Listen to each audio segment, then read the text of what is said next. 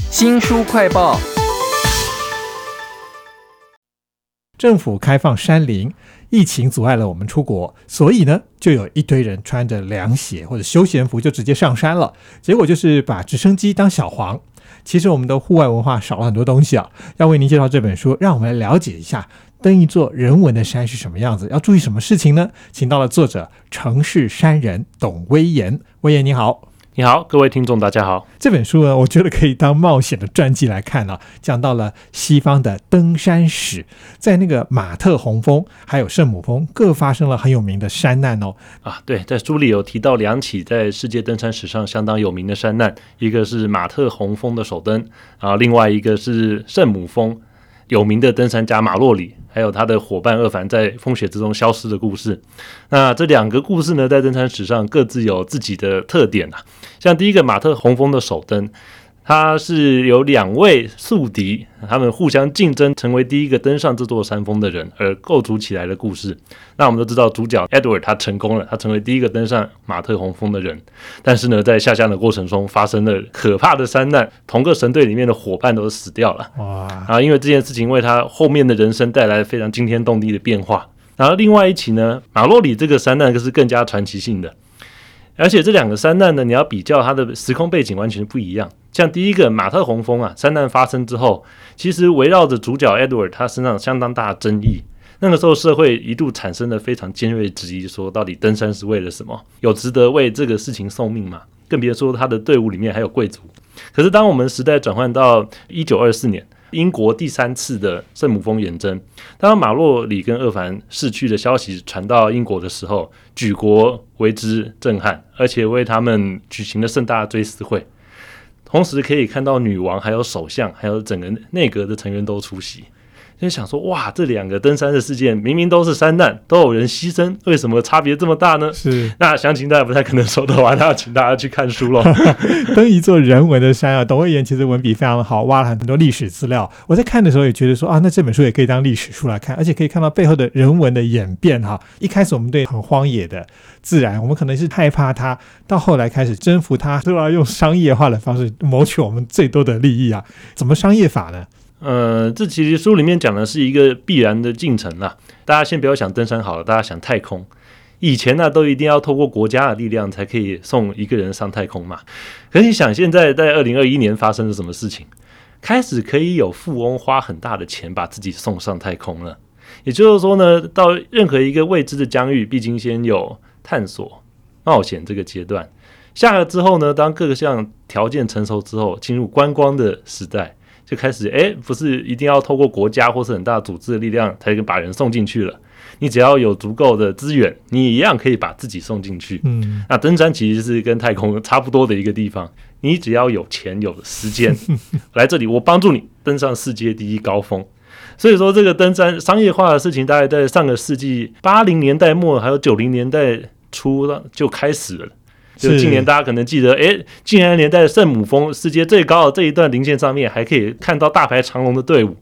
这在以前是无法想象的，可是现在都发生了。这一本书叫《登一座人文的山》啊，董威言其实在里面还讲了一个背公的故事，就是背一背，然后他身体不舒服下山之后就死掉了。因为那些有钱人他们登山的时候花了那么大成本，所以他们对于这个背公死掉，好像他的命就比较贱那个感觉了，看了以后就非常的难过啊。啊所以这本书其实还有很多的角度，比如说劳工史，那还有文学的角度。你讲到了西方的荒野三剑客，比如说梭罗、哦、我们知道湖滨散记非常有名嘛，还有缪尔以及里奥帕德。另外你也讲到了汉民族对山的理念，哎，我觉得很有趣哦，我从来没有想过。但是你自己用文学的笔法去描述你在山里面或攀岩的经验，我觉得是非常难得的，能不能为我们介绍一下呢？嗯，那这两个的给人体验是完全不一样的。像攀岩的话，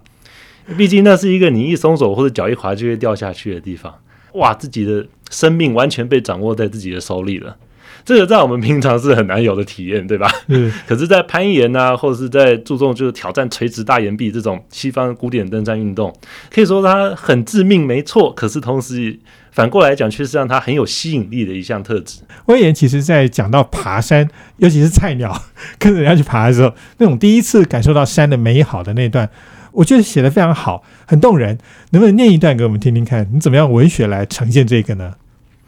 好，哎，这应该是我最近一次深刻的荒野体验，在书里面最后最后一节有讲到。那个时候，我随着登山社团的脚步，渡过死亡林线，驻扎在天宫营地啊。那雨过天晴的午后，队伍的队员不算少，但我只要需要走到营地上方的碎石坡，辽阔风景中的人啊，跟营地，它就被缩成了小小的一块。其余呢，是纯粹的荒野景观，有群山，有掠云。还有光影的变化，还有耳朵边的风声，在那个碎石坡顶啊，我就这样呆坐了三个小时，三个小时什么也不想，好像我就自古以来就只是在跟碎石坡顶一块，我只自己就是一块石头而已，跟这个自然完全是融合为一体的。但这个感受呢，对我来讲是相当个人的体验啦、啊。就我相信每个人到这样的地方应该都会有属于自己的深刻的体验，是，但这个体验真的是需要四下无人，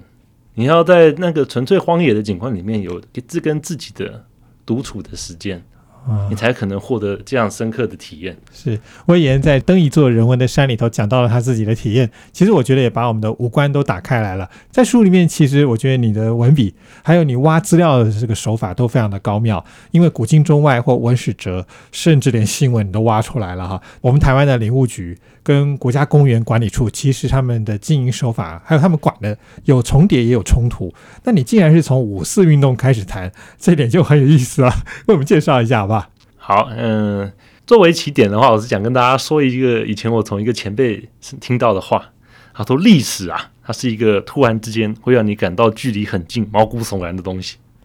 也就是说，在读历史的时候，你很容易可以发觉这许久以前或是很久以前的历史，从里面都可以看到一些蛛丝马迹，是跟我们现在的环境有关联的。